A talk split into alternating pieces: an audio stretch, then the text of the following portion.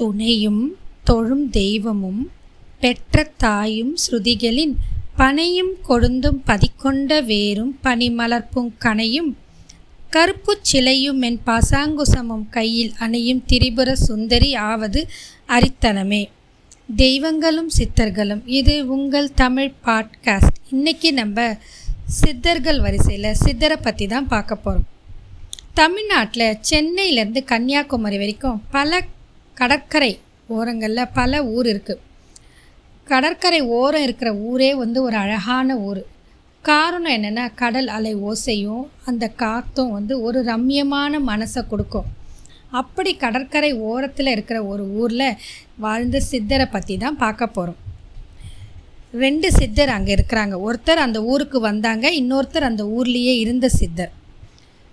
பேர் வந்து ஸ்ரீலஸ்ரீ அக்கா சித்தர் சுவாமிகள் மற்றும் ஸ்ரீலஸ்ரீ நாராயண பரதேசி சுவாமிகள். இவங்களோட ரெண்டு பேரை பற்றி தான் பார்க்க போகிறோம் கடல் அலைகள் கரைகளை தட்டி தாளாட்டி கொண்டிருக்கும் புதுச்சேரி மாநிலத்தை பற்றி தான் பார்க்க போகிறோம் புதுச்சேரி வந்து ஒரு ஆன்மீகத்துக்கு பேர் போன பூமி. ஆன்மீகத்தில் சிறப்பான பூமி. பல கோவில்கள் இருக்குது சுற்றுலா ஸ்தலமாக இருந்தாலும் ஆன்மீகத்துக்கு முக்கிய பங்கு வகிக்கக்கூடிய பூமி. அங்கே பல ஆன்மீகவாதிகள் சித்தர்கள் வாழ்ந்திருக்காங்க அந்த ஊரை பற்றி தான் பார்க்க போகிறோம் அந்த ஊருக்கு மற்றும் ஒரு அதிசயம். அது வந்து இன்னொரு சித்தர் வரப்போகிறாங்க வேறு ஊர்லேருந்து. அந்த ஊர் யார் அந்த சித்தர் அப்படின்னு பார்ப்போம். அந்த ஊருக்கு இன்னொரு சித்தர் வரப்போகிறாங்கன்றது மக்களுக்கும் தெரியாது. பொதுவாக இறைவன் என்ன செய்வார்னா கடவுள் எல்லா இடத்துலையும் இருக்க முடியாது. அதனால் அவர் என்ன செய்வார்? இதை மாதிரி ஒரு சித்தர்களை பூலோகத்துக்கு அனுப்புவார். அவங்கள நம்ம கண்டு அடையாளம் கண்டு பிடிச்சி நம்ம கர்வ வினையை தொலைக்கணும் அப்படின்றது தான் கடவுளோட ஒரு முக்கியமான விஷயம். கடவுளே இல்லைன்னு ஏளனமாக பேசுகிறவங்களும் இருக்கிறாங்க. இந்த காலம்ல எல்லா காலத்துலேயும் வளர்ந்துட்டு இருக்கிறாங்க. நான் தான் கடவுள்னு சொன்னவங்களும் இருக்கிறாங்க. இறைவன் தானே வந்து நான் கடவுள்னு சொன்னாலும் நம்பாதவங்களும் இருக்கிறாங்க. இது எல்லா காலத்துலேயும் இருக்குது அப்படி தான் முன்ன ஒரு காலத்தில் இறைவனை அடையிறதுக்காக பல சித்தர்கள் எப்பாடு பட்டிருப்பாங்க மக்கள்கிட்ட அவங்க த இறைவனை பற்றி சொல்கிறதுக்கு எப்பாடு பட்டிருப்பாங்கன்றது சித்தர்களுக்கு தான் தெரியும். அப்படி ஒரு காலகட்டத்தில் ரொம்ப நாளைக்கு முன்னாடி வருஷங்களுக்கு முன்னாடி இலங்கையில் யாழ்ப்பாணம் அப்படின்ற ஊரில் வார்கோட்டை அப்படின்னு ஒரு நகரம் இருந்தது. அந்த நகரத்தில் கண்ணையன் அப்படின்ற பெயருக்கு ஏற்றபடி பெரிய கண்களோட தன்னிலை கடந்த நிலையில் ஒரு இளம் வயது ஞானி சந்நியாசி அப்படின்றவர் ஒருத்தர் அங்கே வாழ்ந்துட்டு வந்தார். அவரோட உடல் அமைப்பு ஒரு பிரகாசமாக இருக்கும். அவர் சர்வ ஞானமும் பெற்று வாழ்ந்துட்டு வந்தார். உலக ஆசையில் சுத்தமாக அவருக்கு நாட்டம் கிடையாது. அதனால் அவர் துறவி போல இருந்தார். இன்பம் துன்பம் ரெண்டுமே அவருக்கு சமமானது தான் பற்றற்ற நிலையில் இருந்தார். உண்மை பொய் எதுவுமே அவர்கிட்ட கிடையாது. அவருக்கு அதுக்கு காரணம் வந்து அவர் தன்னை உணர்ந்து வாழ்ந்துட்டு இருந்தார் அதனை கடந்த ஒப்பற்ற பாச நேசமும் அவர்கிட்ட கிடையாது. சித்த நிலையிலே உலாவிட்டு இருந்தார் சின்ன வயசு வாழ்க்கையில் அவரோட குருவோட வா ஒரு குரு கிட்ட இருந்தார். அந்த குருவோட சொன்ன பேச்சை கேட்கறதுனால கண்ணையன் வந்து குரு சேவையில் சிலை சிறந்து விளங்கினார். குரு எது சொன்னாலும் தட்டாமல் செய்யக்கூடிய ஒருத்தராக இருந்தார். இதை பார்த்து மற்ற சீடர்களுக்கு இவர் மேலே பொறாமை உண்டாகுச்சு. இயற்கை இது. எப்போவுமே நம்மளை பார்த்தா மற்றவங்களுக்கு பொறாமை வரும். குருவிற்கு உள்ளூர ஏற்பட்ட சில தீய எண்ணங்கள். அதுக்கு அவர் என்ன பண்ணுறாருன்னா இந்த கண்ண கண்ணப்பனை பயன்படுத்திக்கிறாரு. அவர் குருவாக இருந்தாலும் அவர் பற்றற்ற நிலையில் இல்லை. இதன் காரணமாக சில தீய எண்ணங்கள் அவருக்கு வந்துச்சு. அதை சொற்களால் விரவி விவரிக்க முடியாது. அவர் என்ன செய்கிறாருன்னா இந்த கண்ணப்பனை கூப்பிட்டு ஒரு வேலை செய்ய சொல்லி பணிகிறாரு இவர் யோசித்து பார்க்குறாரு குரு சொன்னதினால் என்ன செய்கிறதுன்னு தெரியாத தத்தளிச்சிட்டு திரு திருன்னு முழிக்கிறாரு. அப்புறம் அவர் என்ன செய்கிறாரு யோசித்து பார்க்குறாரு இது நம்ம செய்ய தகாத வேலை. யாருமே செய்ய தகாத வேலை. அதுவும் ஒரு ஆன்மீகத்தில் இருக்கிற குரு சந்நியாசி துறவி அவங்க செய்யக்கூடாது. அவங்க நம்மளை ஏவி விட்டதுனால நம்மளும் அதை செய்யக்கூடாது அப்படின்னு யோசித்து அதை அவர் சபையோர்களிடத்தில் கொண்டு போய் முறையிடுறாரு. அச்செயலை நான் செய்ய தூண்டவில்லை. நான் அப்படின்னு குரு வந்து இவர் மேலே திருப்பி பழி போட்டுடுறாரு. இந்த இந்த விஷயம் சபையோர்கள் போன உடனே. அதுக்கு காரணம் என்னன்னு கேட்டிங்கன்னா குரு தன்னோட தவறை மறைக்கிறதுக்காக தன் சீடர் மேலே பழியை போட்டுடுறாரு. நான் இந்த செயலை சொல்லலை நான் இந்த மாதிரி அவனை செய்யவும் சொல்லலை செய்யறதுக்கு தூண்டவும் இல்லை அப்படின்னு அவர் சொல்லிடுறார் சபை முன்னாடி. இவ்வளவு பெரியவர் உண்மையை சொல்கிறாரா இல்லை பொய் சொல்கிறாரா அப்படின்னு தெரியல. காரணம் குருவும் அந்த ஊரில் யாழ்ப்பாணத்தில் பல காலமாக இருக்கிறாரு. பலருக்கு கண்ணப்பனை பற்றியும் தெரியும். இப்படி ஒரு சூழ்நிலையில் சபையோர் என்ன செய்கிறதுன்னு தெரியாமல் குழப்பம் முட்டுறாங்க யார் பொய் சொன்னாலும் அதுக்கு இறைவன் தண்டனை செய்யணும் அப்படின்னு சபையோர்கள் முடிவு செஞ்சு கொஞ்சம் பச்சை கற்பூரத்தை எடுத்து ரெண்டு பேர் கையிலையும் கொடுத்து ரெண்டு பேரும் உங்கள் கண்ணில் கட்டிக்கோங்க. யார் கண்ணை திறந்து காட்டுறாங்களோ கொஞ்ச நேரத்துக்கு அப்புறம் யாரோட கண் பாதிச்சிருக்குதோ அவங்க தவறு செஞ்சாங்க. இதுதான் இந்த சபையில் எடுக்கக்கூடிய ஒரு முடிவுன்னு சொல்கிறாங்க யார் பொய் உரிச்சாலும் பச்சை கற்பூரம் தண்டித்து விடும் அப்படின்னு ஒரு தீர்ப்பு வழங்கிடுறாங்க. சரின்னு ரெண்டு பேர் கையிலையும் இருக்கிற பச்சை கற்பூரத்தை ரெண்டு கண்லேயும் வச்சு ஒரு வெள்ளை துணியை எடுத்து கண்ணை கட்டுறாங்க. அப்புறம் அப்புறமா திறந்து பார்க்கணும். கொஞ்ச நேரம் கழிச்சு. கண்ணையன் என்ன செஞ்சாருன்னா பரம்ஜோதியை எண்ணியபடி பரம்பொருளே நான் தீயது உரைப்பின் என் கண்கள் பச்சை கற்பூரத்தில் தீந்து போகட்டும். அப்படின்னு மனசார வேண்டிக்கிட்டே தியானத்தில் உட்காந்துருக்கிறாரு கொஞ்ச நேரம் ஆச்சு. கண்ணில் கட்டப்பட்டிருந்த அந்த வெள்ளை துணியை அகத்தினாங்க. பச்சை கற்பூரமும் எடுத்தாங்க. கண்ணையனோட கண்கள் அப்போ எப்படி இருந்ததுன்னா சூரிய ஒளியில் ஒளி ஒளிமயமாகவும் பார்ப்பவங்களுக்கு குளிர்ச்சியான சந்திரனாகவும் பிரகாசித்து தான் அப்போது அந்த சபையில் இருந்த பெரியோர்கள் இவர் போய் உரைக்கலை அப்படின்னு உணர்ந்துட்டாங்க.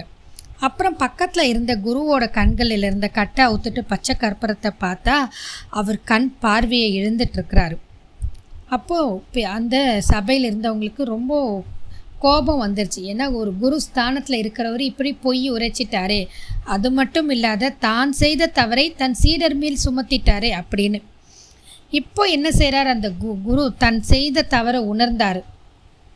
தன்னை உணர்ந்த குரு தன்னால் விதிவசம் போய்விட்டது. இந்த மாதிரி நம்ம நிலமை ஆயிடுச்சு. நம்ம இனிமேல் இப்படி இருக்கக்கூடாது. லௌகீக வாழ்வில் உழன்று விட்டது அப்படின்னு புரிஞ்சுக்கிட்டார். லௌகீக வாழ்க்கையில் நம்ம உழண்டுட்டோம். இது நம்ம விதிவசம். நம்ம குருவாக இருக்கிறதுக்கு தகுதி இல்லை அப்படின்னு நினச்சி அழுது அவர் ரொம்ப ஃபீல் பண்ணுறாரு அவர் யார் ஒருத்தர் தன்னைத்தானே உணர்ந்து அழுது தன் தவறை திருத்திக்கிறாங்களோ அவங்க ஞானம் பெறுவாங்க. குருவோட அழுகையை பார்த்த கண்ணையா என்ன செய்கிறாருன்னா நீங்களே என் கண்கள் ஐயா என்னை அப்படின்னு குரு கிட்ட சொல்கிறாரு ஏன்னா நீங்கள் எனக்கு இவ்வளோ நாள் குருவாக இருந்தீங்க எனக்கு ஞான உபதேசம் செஞ்சீங்க இப்போ நீங்கள் என் காலில் விழுந்து மன்றாடி கேட்குறீங்க அப்படின்னு சொல்லும்போது அப்புறம் என்ன சொல்கிறாரு அந்த குரு இல்லைப்பா நீ தான் என் கண்கள் ஐயா நீ தான் எனக்கு கண்கள் என் ஞான கண்ணை திறந்துட்ட இந்த பிற புறக்கண்ணை மு அழிஞ்சா கூட என் ஞான கண்ணை திறந்துட்ட. என்னை மன்னிச்சிடு. என்னை நீயே ஏற்றுக்கொள். என்னை நீயே பார்த்துக்கொள் அப்படின்னு சொன்னார். உடனே இவர் என்ன செய்கிறாரு இது என் கடமை என்று ஏற்றுக்கிறார். குருவிற்கு குருவான கண்ணையன் குருவிற்கே குருவான கண்ணையன் சர்க்குரு கண்ணையன் சுவாமிகள்னு அப்புறமா எல்லாராலும் அழைக்கப்பட்டார். அப்போது அவர் தூய சந்நியாசத்திலிருந்து ஒருபொழுதும் விலகியதில்லை. ஒரு நாளும் சமைச்ச சாப்பாடாக சாப்பிட்றதில்ல. எப்போவுமே யாசகம் கேட்டு பெற்றே வாழ்ந்து வந்தார். அப்படி யாசகம் பெற போகும்போது ஒரு நாள் வசதி வாய்ப்புள்ள அறிவில்லாத ஒருவர் சுவாமிகளுக்கு சாதத்தால் அபிஷேகம் செய்கிறேன் ஏற்றுக்கோங்க உட்காருங்க அப்படின்னு சுவாமியை உட்கார வச்சு திண்ணையில் அவரோட மேலே அபிஷேகம் பண்ணுற சாதத்தை எடுத்துகிட்டு வந்துன்னு சொல்கிறாரு சுவாமிகள் மிக மென்மையாக தங்களின் விருப்பம். அதை ஏற்பதில் எனக்கு ஒரு துளியளவும் தயக்கமும் இல்லை வருத்தமும் இல்லை. அதனால் நன்மையே விளையும். ஆகட்டும் சிவமே என்று சொல்கிறாரு அப்படின்னு சொல்லிட்டு சிவமே என தரையில் அமர்ந்துக்கிட்டு அஞ்ஞானத்தை அகற்றும் யோக குருவாக அமர்ந்தார்.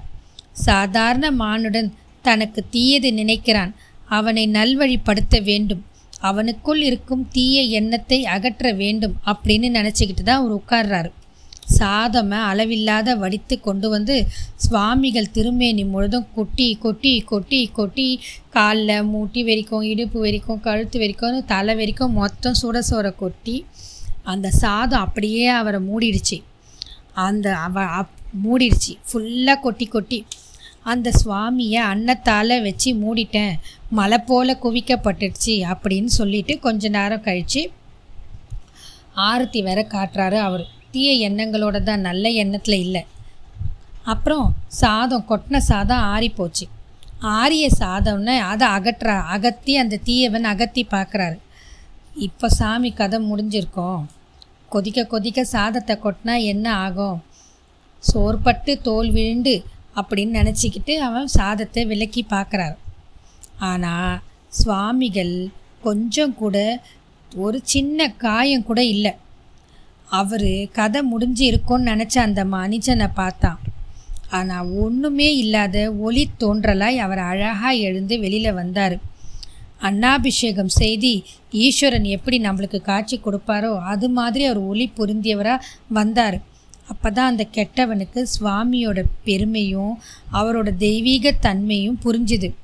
அவரோட சக்தியை புரிஞ்சுக்கிட்டதுனால அவன் தன்னைத்தானே வருந்தி கூசி போய் மன்னியுங்கள் சுவாமி அப்படின்னு பாத கமலத்தில் விழுந்து சரணம் அடைஞ்சு அழுதான்.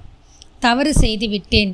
நான் திருந்திட்டேன் சுவாமி. இனி யாருக்கும் தீங்கு இழைக்க மாட்டேன். தீய எண்ணங்கள் என் மனதிலிருந்து எடுத்துருவேன் அப்படின்னு சொல்கிறாரு அவர் திருப்பாதத்தில் ச சரண் அடைஞ்சதுனால சோதனைகளை தகர்த்து அஞ்ஞானம் விலக்கி அவருக்கு புத்தி கூறினார் சுவாமிகள். அப்படி வாழ்ந்து வந்த சுவாமிகள் புகழ் வார்கோலிடை முழுவதும் பரவியது. முக்காலமும் உணர்ந்த ஞானி விதியினை அடைந்து அதனை அறுத்தி எரியும் வண்ணம் கொண்டார். அப்புறம் என்ன செஞ்சார்? அவர் இலங்கையில் இருந்து புறப்பட்டு தமிழகத்துக்கு கப்பல் மூலம் பிரயாணப்பட்டு வந்தடைந்தார். வந்தவருக்கு ஆலய தரிசனம் பார்க்கணுன்னு ரொம்ப ஆசை. அதனால் ஆலயத்தில் இருக்கிற நிறைய கோவிலுக்கு போகிறாரு ஆலயத்தில் இருக்கிற இறைவனையும் அதனுள் சமாதி நிலையில் இருக்கும் சித்த யோகி ஞான ரிஷிகள் புத்த பிரயான்கள் அருளும் ஆசையும் கிடைத்தது. காரணம் கண்ணையன் சித்தராக போகும் பிரம்மம் என்பதுதான் உண்மை. அப்புறம் அவர் என்ன செஞ்சார்? அப்படியே நடந்து நடந்து வந்து சிதம்பரம் வரைக்கும் வந்து அடைஞ்சார். உலகத்துக்கே சைவ தலைநகரம் எதுன்னு பார்த்தீங்கன்னா சிதம்பரம் தான். காரணம் சிதம்பரம் பல ரகசியங்களை கொண்டுள்ளது. வெட்ட வெளியில் அமைந்திருக்கும் திருத்தலம். ரகசியங்கள் அமைந்த வெட்ட வெளியில் இருக்கும் திருத்தலம்னு கூட சொல்லுவாங்க. அம்பலத்தில் ஆடுவான் ஆடலரசன் திருவுருவாய் ஈசன் வீற்றிருக்கும் ஸ்தலம். அதனுள் சமாதியில் நிலையில் வீற்றிருக்கும் திருமூல சித்தர். கண்ணையின் பரம்பொருளான ஈசனின் ஆசையினையும் திருமூலர் சித்தரின் அருட்காட்சியையும் பெற்றார். ஆதலினால் சிதம்பரத்தில் தங்கி இறைப்பணியில் தன்னை ஈடுபடுத்தி கொண்டு வந்தார். சிதம்பரம் உலகத்தின் மையப்புள்ளி. அதனால் ஈசனின் அருட்பார்வை அச்சில் சுழலும் புவியில் வாழ்வதில் புண்ணியம். ஞானம் பெறும் யோகம் கிட்டும் என்பதால் அவர் சிதம்பரத்தை செலக்ட் பண்ணி அங்கேயே வாழ்ந்துட்டு வந்தார் கொஞ்ச நாள். சர்க்குரு நிலையில் இருக்கும் சுவாமி பிச்சை பாத்திரம் ஏந்தி பிறர் பாவம் துடைக்க புறப்பட்டு போய் பிச்சை வாங்கி தான் சாப்பிடுவார். அப்படி இருக்கும்போது சிதம்பரத்தில் ஒரு பெண்மணி சுவாமியை பார்த்து உன் உடல் வாகிற்கு என்ன குறைச்சல்?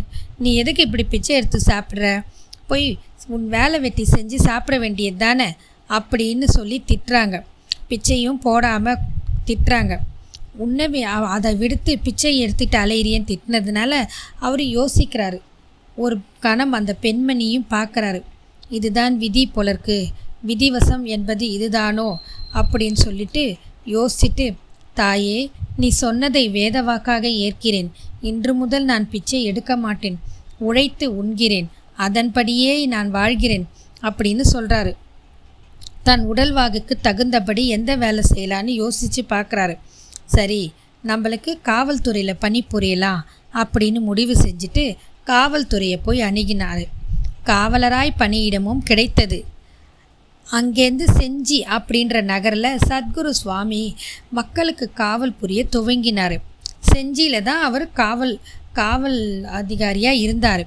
காவலராய் பணிபுரிந்த சுவாமிகளுக்கு எந்த வித சுகமும் காணவில்லை. ஊதியம் கிடைத்தது. அதனை கொண்டு சுவாமிகள் என்ன செய்வாங்க?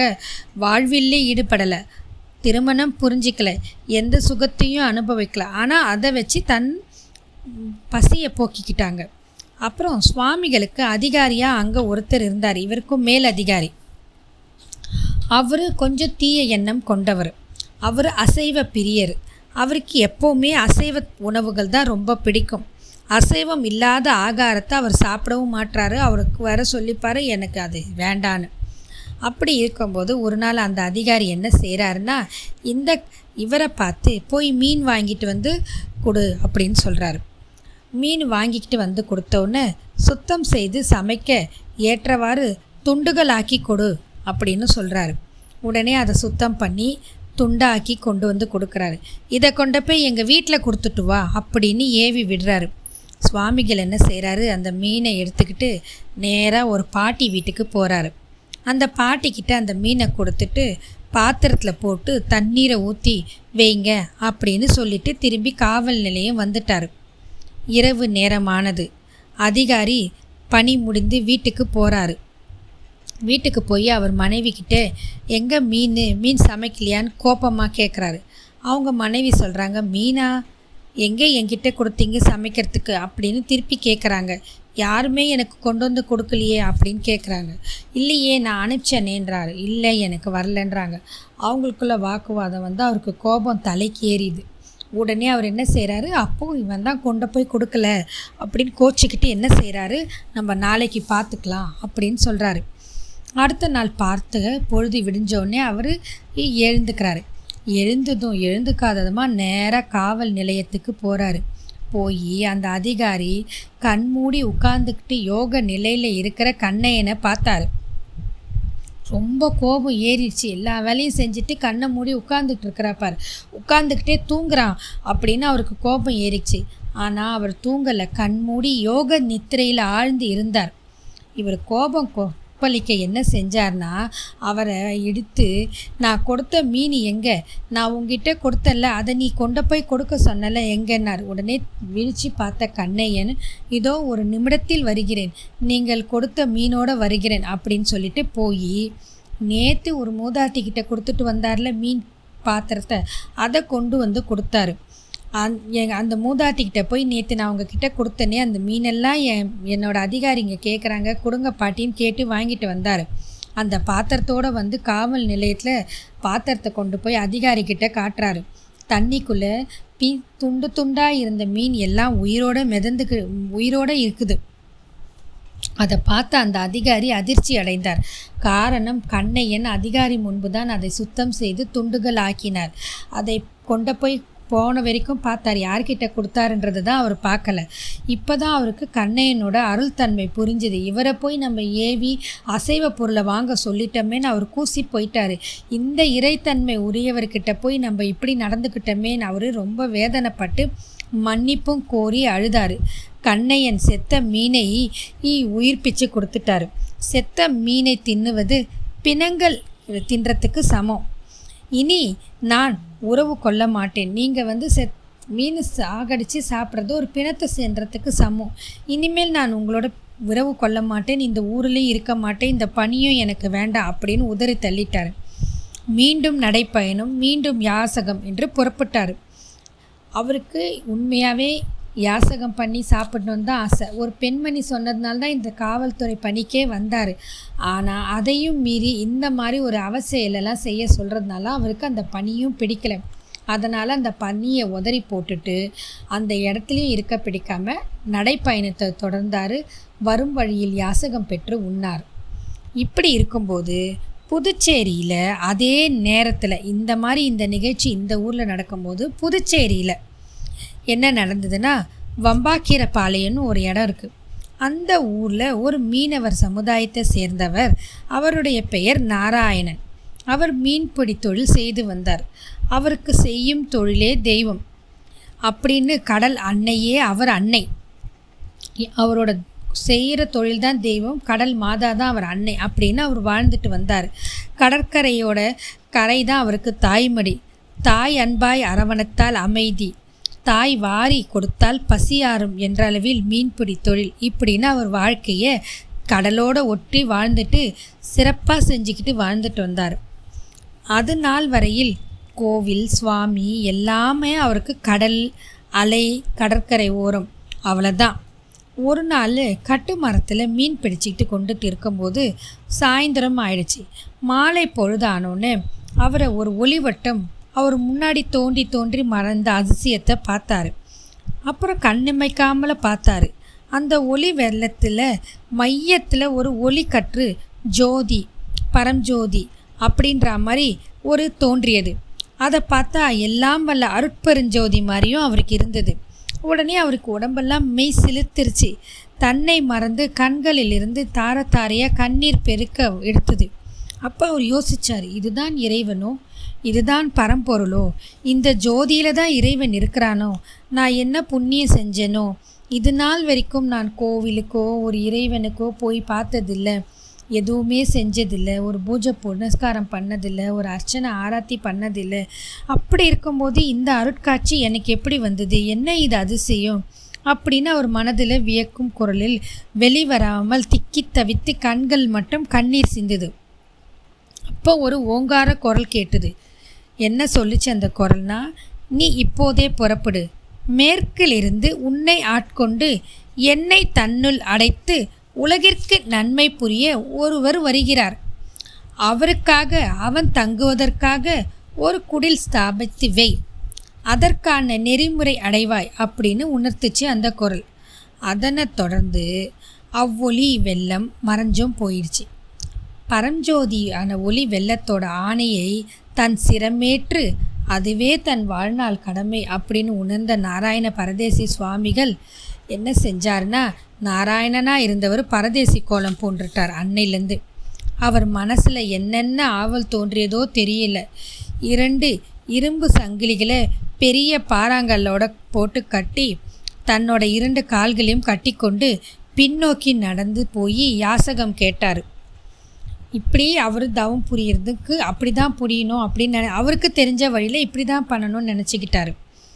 அந்த இரண்டு பெரிய சங்கிலி பெரிய பாறாங்கற்கள் காலை பிணைச்சிக்கிட்டு பின்னாடி போய் யாசகம் கேட்டு வாங்கி சாப்பிட்ற அளவுக்கு அவருக்கு அந்த மனோ தைரியம் இருந்தது. காரணம் அவர் இறைவன் மீது அப்போ கொன்ற பற்று அந்த பரஞ்சோதியோட ஒளி. அப்படி போய் யாசகம் கேட்டு பரம்பொருள் பரஞ்சோதி அருள் வழங்கிய நாராயணன் நாராயண பரதேசியாய் உலாவினர். அவரோட அருட்பார்வை பட்டவர்கள் தீவினையிலிருந்து வெளிப்பட்டாங்க. அவர் பாதம் பட்டம் இடமெல்லாம் நல்ல சிறப்பாக விளங்கியது. அதனால் அவரை தேடிக்கிட்டு பலரும் வந்தாங்க. அவரும் வணங்கிய யாசகம் பெற்றார். அவர் பெற்ற யாசகத்தினால் ஒரு பெரிய காரியத்துக்காக உதவி புரிஞ்சுது. ஒரு பெரிய காரியத்துக்காக இறங்கி இருந்தது யாருக்கும் தெரியாது என்பதால் உத்தம யோகியாக வாழ்ந்தார். சுவாமி நீங்கள் எங்கள் வீட்டுக்கு வந்து சாப்பிடணும்? அப்படின்னு யாராவது கூப்பிட்டா உடனே ஒ ஒப்புக்கிறேன். அதுக்கு ஒம்பது ரூபாய் பணம் தாங்க அப்படின்னு மட்டும் கேட்பாரு காரணம் மற்றவர்களுக்கு தெரியாது. காரணம் என்னன்னா அந்த பரஞ்சோதி உரைத்ததில் ஒரு குடில் அமைக்க சொல்லி அதற்காக அந்த பணத்தை சேர்த்துக்கிட்டு வந்தார் அவர். இவருக்கு எதுக்கு பணம் அப்படின்னு தெரியலனாலும் சுவாமி கேட்டுட்டாரு நம்ம கொடுக்கணும் அப்படின்னு எல்லாரும் கொடுப்பாங்க. இதனை பெற்று வரப்போகும் ஞான ஒளி தங்குவதற்கு அவர் ஒரு குடில் அமைக்கிறதுக்காக ஒரு இடத்த தேர்வு செய்கிறாரு அந்த இடம் எங்கன்னு பார்த்தீங்கன்னா மனோன்மணி அம்மை ஆலயம்னு ஒரு இடம் இருக்குது அந்த ஆலயத்தை ஒட்டி மடம் ஒன்று ஸ்தாபனம் செய்தார். நாராயண பரதேசி சுவாமிகளின் ஏக்கமெல்லாம் ஞான ஒளியை எப்போது காண்பேன்? அவருக்கு நம்ம எப்போ சேவை செய்வோம்? எப்படி தொடங்குவோம்? எப்படின்னு மேற்கு திசையை நோக்கி எப்போ பார் பார்த்துக்கிட்டே இருப்பார். இவர் கூட இப்படி இருக்கும்போது இன்னும் சில பல சந்நியாசிகள் வந்து தங்கினாங்க. ஆனாலும் நாராயண பரதேசியின் போக்கு அவங்களுக்கும் புரியாமல் இருந்தது. அப்போது அவருக்கு ஒரு எண்ணம் தோன்றியது. ஞானபம் பிரம்மம் வந்து என்ன சொன்னுச்சு? மேற்கிலிருந்து வருவார் அப்படி தானே அந்த அசரி சொன்னது. இனி காத்திருக்க வேண்டாம். நம்ம இங்கே காத்திருக்கிறதுக்கு பதில் நம்ம மேற்கு நோக்கி நடைப்பயணம் செய்வோம் அப்படின்னு சொல்லி நினச்சிக்கிட்டு அவர் மேற்கு நோக்கி புறப்பட்டார். இந்த சமயத்தில் தான் அந்த கண்ணையன் காவல்துறை தொழிலை வெறித்து உதறி தள்ளி அந்த கண்ணையன் பரதேசி கோலம் கொண்டு மேற்கிலிருந்து கிழக்கு நோக்கி வந்து கொண்டு இருந்தார். அவர் தோட்டத்தை பார்க்கறதுக்கு அஜானு பாகவான உடல் அமைப்பாக இருந்தது. உடலை சுற்றி ஒரு வெள்ளி வெள்ளம் பரவிட்டு இருந்தது இந்த ஒளி வெள்ளத்தால் அவரை பார்க்கும்போது ஒரு தேஜஸ் இருந்தது. சடைமுடி நீண்டு வய வளர்ந்து இருந்தது. அவரோட வயிறு இடுப்பு வரைக்கும் இருந்தது. படர்ந்து இருந்தது. பரிமள காந்தமாக இருந்துருது. அவர் வந்து பார்த்தாக்கா ஒளி வெள்ளத்தோடு இருப்பார். நல்ல ஒரு மணக்கும் நறுமணத்தோடு இருப்பார். இப்படிப்பட்ட நாராயண பரதேசியை பார்க்கறதுக்கு பார்க்கறதுக்கு அவர் மேற்குலேருந்து வராரு. இவர் கிழக்குலேருந்து மேற்குக்கு எதிர் போகிறாரு. இதுதான் எதிர் சேவை அப்படின்னு சொல்லுவாங்க.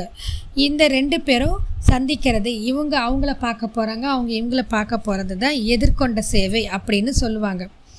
அவரை பார்த்த நாராயண பரதேசி இவரைத்தான் நான் ஒளி வெள்ளத்தில் பார்த்தேன். இப்போ எனக்கு ஞாபகம் வந்துருச்சு. இப்போ நான் நிஜத்துலேயும் பார்க்குறேன். இந்த பார்வையில் இவர்கிட்ட இருக்கிற ஒரு ஒளி வெள்ளம் இவர் மீது ஒரு வீசுகிற ஒரு ஒரு வாசம் உணர்வில் ஒரு ஞான ஒளியை பார்த்துட்டு இவர்தான் என் ஞான குரு. இவரை தான் நான் தரிசனம் கண்டேன் என்று அவரோட பாதத்தில் விழுந்து வணங்கி எம்மை சீடராக ஏற்றுக்கொள்ளுங்கள் அப்படின்னு சொல்கிறாரு உங்களுக்காக உங்கள் ஞான சேவை வாழ்விற்காக நான் ஒரு மடம் ஒன்று அமைத்திருக்கிறேன். நந்தவனமும் தயார் செய்து வைத்திருக்கிறேன். பரஞ்சோதி என் முன் தோன்றி உங்களுக்காக உங்களுக்கு செய்ய வேண்டிய சேவை அனைத்தையும் சொல்லிவிட்டது. வாருங்கள் என்றார். இறைவனின் ஆணையை ஏற்கத்தான் வேண்டும். இதோ வந்தேன் என நாராயண பரதேசியிடம் மடம் சேர்ந்தார். கண்ணையன் பரதேசி. மடத்தில் இருந்த மற்ற சந்நியாசிகளுக்கும் ஞான உபதேசம் செஞ்சார். மனோன்மணி அம்மையை தொழுது ரெண்டு பேரும் ஆராதிச்சிட்டு வந்துட்டு இருந்தாங்க அப்போ மனோன்மணி அம்மை நாராயண சுவாமி முன் பிரதட்சிணமாய் காட்சியளித்து சுவாமிக்கு அஷ்டமா சித்திகளை வழங்கினார். அன்னையின் அருளால் அஷ்டமா சித்திகளை அடைந்து சித்த தன்மையுடன் இருந்தார். மேலும் அருட்பெருஞ்சோதியின் ஆணையின்படி சித்தாற்றல் கூடிவிட்ட பின்னர் அதனை செய்யாது தவிர்த்து நன்மைக்காகவே மட்டுமே பயன்படுத்தினால் பரஞ்சோதியினில் இடம் உண்டு அப்படின்னு அவர் தெரிஞ்சுக்கிட்டாரு. சித்தத்தன்மை பெற்று சித்த ஆற்றல் வந்துருச்சுன்னா அந்த சித்தத்தன்மையை நன்மைகளுக்கு மட்டும்தான் பயன்படுத்தணும். தீய வழிக்கு பயன்படுத்தக்கூடாது. அப்படி நல்ல வழிக்கு பயன்படுத்தினால் மட்டுமே பரஞ்சோதியிடம் நாம் சென்று அடைய முடியும். அப்படின்னு அவருக்கு நல்லா புரிஞ்சிருச்சு. அன்றிலிருந்து சித்து விளையாடினால் சித்தத்துடன் நின்று பரம்பொருளை அடையா நிலை வரும் என்பதை உணர்ந்து ஜோதி பிழம்பாக வாழ்ந்தார். கண்ணைய சுவாமிகள் மனோன்மணி அம்மையை நேரில் கண் கண்ணிட்டிருந்தனால் அவர் பார்த்த அத்தனை பெண்களையும் சிறு குழந்தையானாலும் பெரியவங்களாலும் வயது முதிர்ந்தவர்களாலும் அன் அனைவரையும் அவர் மனோன்மணி அம்மா மனோன்மணி அம்மா அப்படின்னு சொல்லிக்கிட்டு அந்த மாதிரி ஒரு ரூபத்தில் தான் அவர் பார்ப்பார் இதனால் எல்லாரும் அவரை பார்த்து என்ன சொல்லார் இவர் எல்லாரையும் மனோன்மணி மனோன்மணி சொல்கிறதுனால இவரை எல்லாரும் என்ன சொல்லிட்டாங்க அக்காசாமி அக்காசாமின்னு அழைக்க ஆரம்பிச்சிட்டாங்க. அதனால் இவரை அக்காசாமி சித்தர் அப்படின்னே அந்த ஊரில் பேர் வாங்கிட்டார். தான் கண்ட காட்சியே கண்ணைய சுவாமிதான் என்பதை உணர்ந்த நாராயண பரதேசி மெய்ப்பொருளுக்கு சேவை செய்ய தொடங்கினார். அந்த மெய்ப்பொருளுக்கு சோதனை வைச்சாங்க மனுஷங்க இதுதான் உலகம். இந்த உலகத்திற்கு அவமான சின்னங்கள். இதுதான். இரண்டு தாசிகளை அழைச்சிக்கிட்டு வந்து இவங்கக்கிட்ட எப்படியாவது அனுப்பிச்சிடணும். இவங்க ரெண்டு பேரும் சித்தர்கள் இல்லை சாதாரண மனுஷங்க. அப்படி இவங்களுக்கு தீங்கான பெயரை உருவாக்கணும் இவங்கள மடத்துலேருந்து துரத்தணும் அப்படின்னு சிலர் தீய எண்ணம் கொண்டவர்கள் இரண்டு தாசி பெண்களை அழைத்துக்கிட்டு வந்து இந்த அக்கா சித்தரை அழித்து விட வேண்டும். அவர் இச்சைக்கு ஆளாக்கி நான் அவர் அழிந்திடுவார் அப்படின்னு சிலர் முடிவு பண்ணி ரெண்டு பேரை அழைச்சிட்டு வந்து பணிந்தாங்க.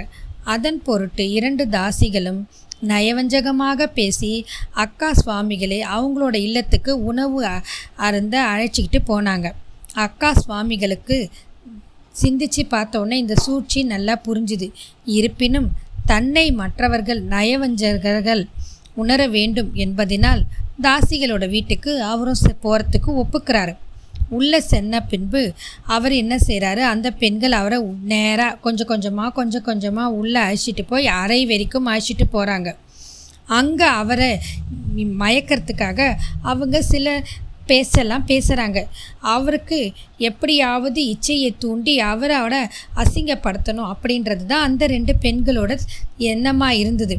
அவர் அவங்க அப்பா என்ன செய்கிறாரு? அவர் கண்ணை மூடிக்கிட்டு சுவாமி எத்தனிக்கையில் அந்த பெண்கள் சுவாமியின் அருகில் வந்து உட்கார்றாங்க. மென்மையாக அவர் என்ன செஞ்சார்? கண்ணை மூடிக்கிட்டு சிவசிவா சிவசிவான்னு சொல்லிக்கிட்டே இருந்தார். அப்போ பார்த்தீங்கன்னா திடீர்னு அந்த மேல் கூரை தொப்புன்னு இடிஞ்சு கீழே விழுந்துருச்சு. அவர் உடனே அந்த இடத்த விட்டு வெளியில் வந்தாங்க. அவரை தொடர்ந்து அந்த இரண்டு பெண்களும் வெளியில் வந்தாங்க. அந்த அறை இடிஞ்சு விழுந்தோன்னே அடுத்த அறை. அது முன்னறை அங்கே வந்து நிற்கிறாங்க அங்கேயும் அந்த வீடு இடிஞ்சு விழுது. கொஞ்ச தூரம் வந்து நிற்கிறாங்க கூடம். கூடமும் இடிஞ்சு விழுது. பின்பு பக்கத்தில் இருக்கிற ஒரு அறைக்கு செல்கிறாங்க சமையலறை அந்த சமையல் அறையும் அப்படியே தர தர தர தர தரைமட்டமாக இழுந்து விழுது. இந்த தாசிகள் ரெண்டு பேரும் அப்போ தான் விக்கித்து போய் இந்த சுவாமியோட மகிமையும் பெருமையும் உணர்றாங்க. மேலும் அவங்க செஞ்ச தவறையே நினச்சி வருந்துறாங்க. தான் செய்ய போகும் தவறையும் எண்ணி வருந்துறாங்க. இப்படிப்பட்ட ஒரு மகானுக்காக நம்ம தீங்கு இழைக்க நினச்சோம் அப்படின்னு நினச்சி ரொம்ப வெக்கப்பட்டு கூசி போகிறாங்க அப்புறமா தான் அவங்களுக்கு தெரியுது. அவங்கள ஏவியர்கள் யாரோ? இந்த ரெண்டு பேரை ஏவினாங்கள்ல அவங்களோட பார்த்து தெரிஞ்சுக்கிட்டாங்க. அவங்கள பற்றி கண்ணீர் சிந்தி இவர் பாதத்தில் விழுந்து சரணடைகிறாங்க. மண் மனம் நொந்து அவர்கிட்ட சொல்கிறாங்க நாங்களாம் அவங்க கிட்ட வரல எங்களை சிலர் ஏவி விட்டாங்கன்னு. அப்பா அவர் என்ன சொல்கிறாரு நீங்களும் ஞானம் பெற்றீங்க உங்களோட தீவினை அழிஞ்சுது. இனிமேல் நீங்கள் ஞானம் பெற்றதுனால தீய வழிக்கு செல்லாதீங்க அப்படின்னு உபதேசிக்கிறார். இந்த அக்கா சுவாமிகள். அப் அப்புறம் என்னாச்சு? இதை பார்த்துட்டு அந்த தீயவர்கள் வெளியில் மறைஞ்சிருந்தவங்க பயந்து ஓடிடுறாங்க. சுவாமியோட உடல்வாகு தவயோக ஞான சொரூபமாக இருந்தது. நீண்ட சடை வயிறு வரைக்கும் தாடி அகன்ற கண்கள் கை கால் எல்லாம் பார்க்கும்போதே பரம்பொருளோட பொலிவோடு இருந்தார். பகவான் ஸ்ரீல ஸ்ரீ சர்க்குரு அக்கா சுவாமி சித்தர் அப்படின்னு அதுக்கப்புறம் அவர் பெயர் பெற்றுறார். அனைவரையும் சமமாக ஆசி வணங்கிட்டு வந்தார். சிலருக்கு யோகமும் அருள் செய்து வந்தார். அவரோட உடல்நிலையில் மாற்றம் ஏற்பட துவங்கியது. கொஞ்சம் கொஞ்சமாக சடைமுடி தரித்த கோலம் வயது குறைய துவங்க இளமை பருவம் வந்து அடைந்தார். பொதுவாக நம்மளுக்கெல்லாம் குழந்தையிலேருந்து வாலிபம் அப்புறம் நடு வயசு அப்புறம் கொஞ்சம் வயசானவங்க வயசாகி பாட்டி அப்படி. ஆனால் இவருக்கு என்ன ஆச்சுன்னு கேட்டிங்கன்னா குறைஞ்சிது. வயசானவர்லேருந்து இளமை தோற்றத்துக்கு வந்தார். நடு வயசுக்கு வந்தார். அப்புறம் வாலிப வயசுக்கு வந்தார். பருவ வயசுக்கு வந்தார். அப்படி இறங்கிக்கிட்டே வந்தது. அந்த சூழ்நிலையில் வந்த கஷ்டங்களையும் கூறி அழுதார். அப்படி இருக்கும்போது உன் கஷ்டங்கள் நீங்க நீ பிள்ளையாரை பூஜை செய் அப்படின்னு ஒரு களிமண்ணை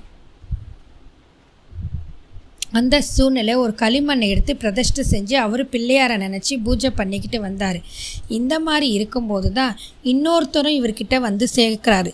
அவரும் தன் கஷ்டங்களை இந்த சுவாமிகள் கிட்ட சொல்கிறாரு அப்போ அவருக்கு அவர் திருக்கரத்தாலேயே களிமண்ணை எடுத்து கொடுத்து நீயும் பிள்ளையார் சிலை செய்து பூஜை செய்து வா. உன் தினசரி பூஜையிலே பூஜித்து வந்தினா உனக்கு உன் கஷ்டங்கள் தீரும் அப்படின்னு சொல்கிறாரு அந்த சிலையை வந்த பக்தரும் எடுத்துக்கிட்டு போகிறாரு அக்கா சித்தர் உபதேசம் செஞ்ச மந்திரத்தை சொல்லி வழிபட்டார். அவருடைய இன்னல்கள் கொஞ்சம் கொஞ்சமாக அகந்தது. விநாயகரோட திருவுருவ சிலை நாளுக்கு நாள் வளர்ந்துக்கிட்டே வந்தது. இந்த அக்காசாமி சித்தர் கொடுத்த களிமண் விநாயகர் சிலை.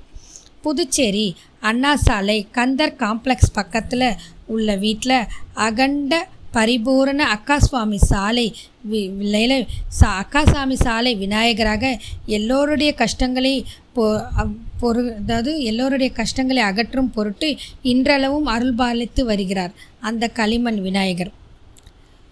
வயது அனைவருக்கும் கூடும். ஆனால் ஸ்ரீலஸ்ரீ சத்குரு அக்கா சித்தருக்கு வயசு வந்து குறைஞ்சிக்கிட்டே வந்தது. பருவம் பருவ வயசு வந்தது. அப்புறம் இளம் பிள்ளை வயசு வந்தது. இளைஞனாக இருந்தவர் அப்புறம் குழந்தையாயிட்டார். பெரிய மனிதனாய் வளர்ந்து இளைஞன் இளம் பிள்ளை குழந்தை ரூபம் அடைந்தார்.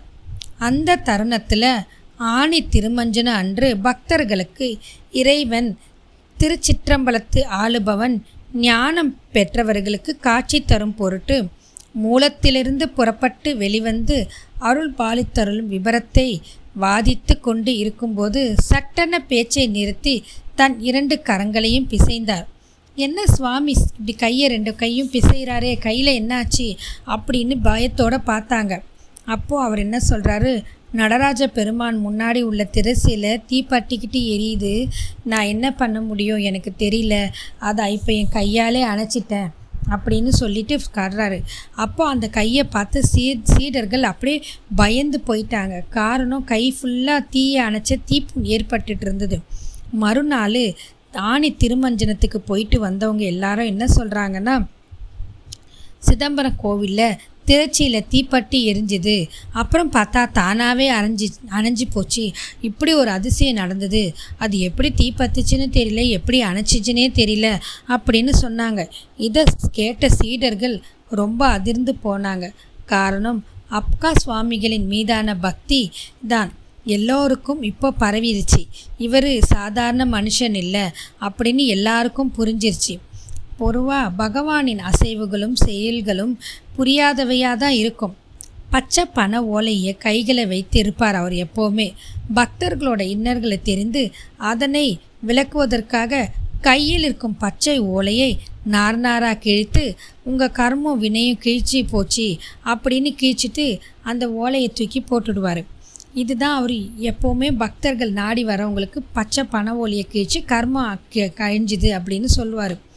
ஸ்ரீல ஸ்ரீ அக்கா சித்தர் சுவாமிகள் குருவாய் அமர்ந்து ஞான உபதேசம் வழங்கினாலும் சந்நியாச நெறி வழுவாமல் யாசகம் பெற்றே உண்டார். சந்நியாசிகள் அப்படின்னாலே யாசகம் பெற்று உண்டு வாழணும். இதுதான் சந்நியாச நெறி. அப் பிச்சையில் சேரும் காசுகளை எல்லாத்தையும் சேர்ந்து ஒரு கொஞ்சம் ரூபாய் சேர்ந்தவுடன் சோலை தாண்டவன் குப்பத்தில் வாழ்ந்த சபாபதி கிராமணி அப்படின்றவர்கிட்ட போய் கொடுப்பாரு. அவர் தாயாரிடம் தினசரி சென்று கொடுத்துட்டு வருவார். அவரது வந்து என்ன செய்வார்? ஒரு ஆப்பம் வாங்கி சுவைப்பார். இந்த சபாபதி அவரோட அம்மா வீட்டுக்கு போய் அந்த பாட்டிக்கிட்ட அந்த காசை கொடுத்து டெய்லி ஒரு ஆப்பம் வாங்கி சாப்பிடுவார்.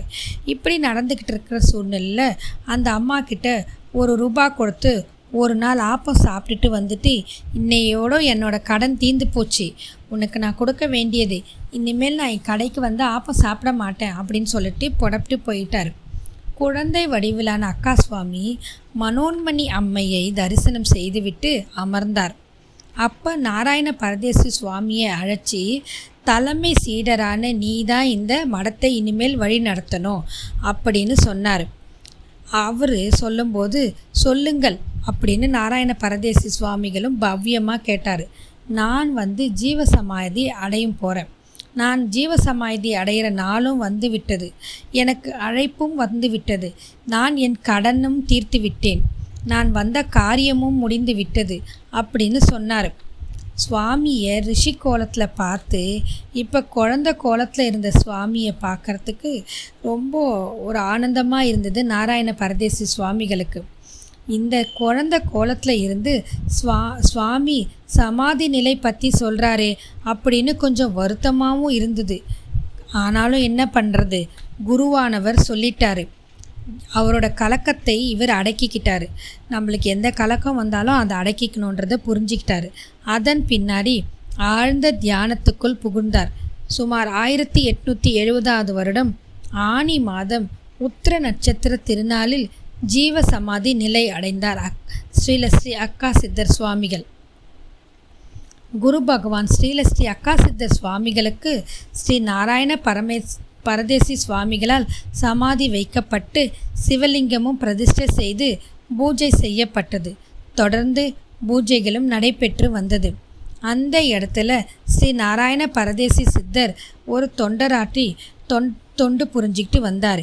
இப்படி இருக்கும்போது ஆயிரத்தி தொள்ளாயிரத்தி நான்காம் ஆண்டு மார்கழி மாதம் திருவாதிரை நட்சத்திரத்தில் இந்த நாராயண பரதேசி சுவாமிகள் சமாதி அடைந்தார். ஸ்ரீலஸ்ரீ அக்கா சித்தர் சுவாமிகள் சமாதி பீடத்தில் இவ் பக்கத்திலேயே இவருக்கும் ஒரு சமாதி வச்சிருக்கிறாங்க. இன்றளவும் அந்த சமாதி அங்கே இருக்குது இந் எல்லாருக்கும் வாய்ப்பு கிடைக்கும் போது இவங்க ரெண்டு பேரையும் போய் சந்திச்சுட்டு வாங்க. காரணம் இவங்க வாழ்ந்ததுக்கு நிறைய சாட்சிகள் இருக்குது இவங்க செஞ்ச சிறப்புகளுக்கு நிறைய மக்கள் சொல்கிறாங்க அதன் மூலமாக தான் இவங்களோட சித்தித்தன்மை வெளிப்பட்டிருக்கு. இன்றளவும் அந்த சமாதியில் போய் நம்ம கேட்குற வரத்தை குழந்தையாக இருக்கிற ஸ்ரீல ஸ்ரீ அக்கா சித்தர் சுவாமிகள் நமக்கு நிறைவேற்றி கொடுக்குறாங்க. காரணம் பொதுவாக ஒரு குழந்தைகிட்ட போய் எது கேட்டாலும் அந்த குழந்தை நம்மளுக்கு கொடுக்கும். பக்கத்தில் இருக்கிற நாராயண சுவாமி சித்தரும் செய்வார். காரணம் அவர் குரு சொல் தட்டாதவர். வாய்ப்பு கிடைக்கும்போது புதுச்சேரிக்கு போயிட்டு இந்த ரெண்டு சஜீவ சமாதிகளையும் பார்த்துட்டு வாங்க. வணக்கம். வாழ்க வளமுடன். மற்றும் ஒரு பதிவில் சந்திப்போம்.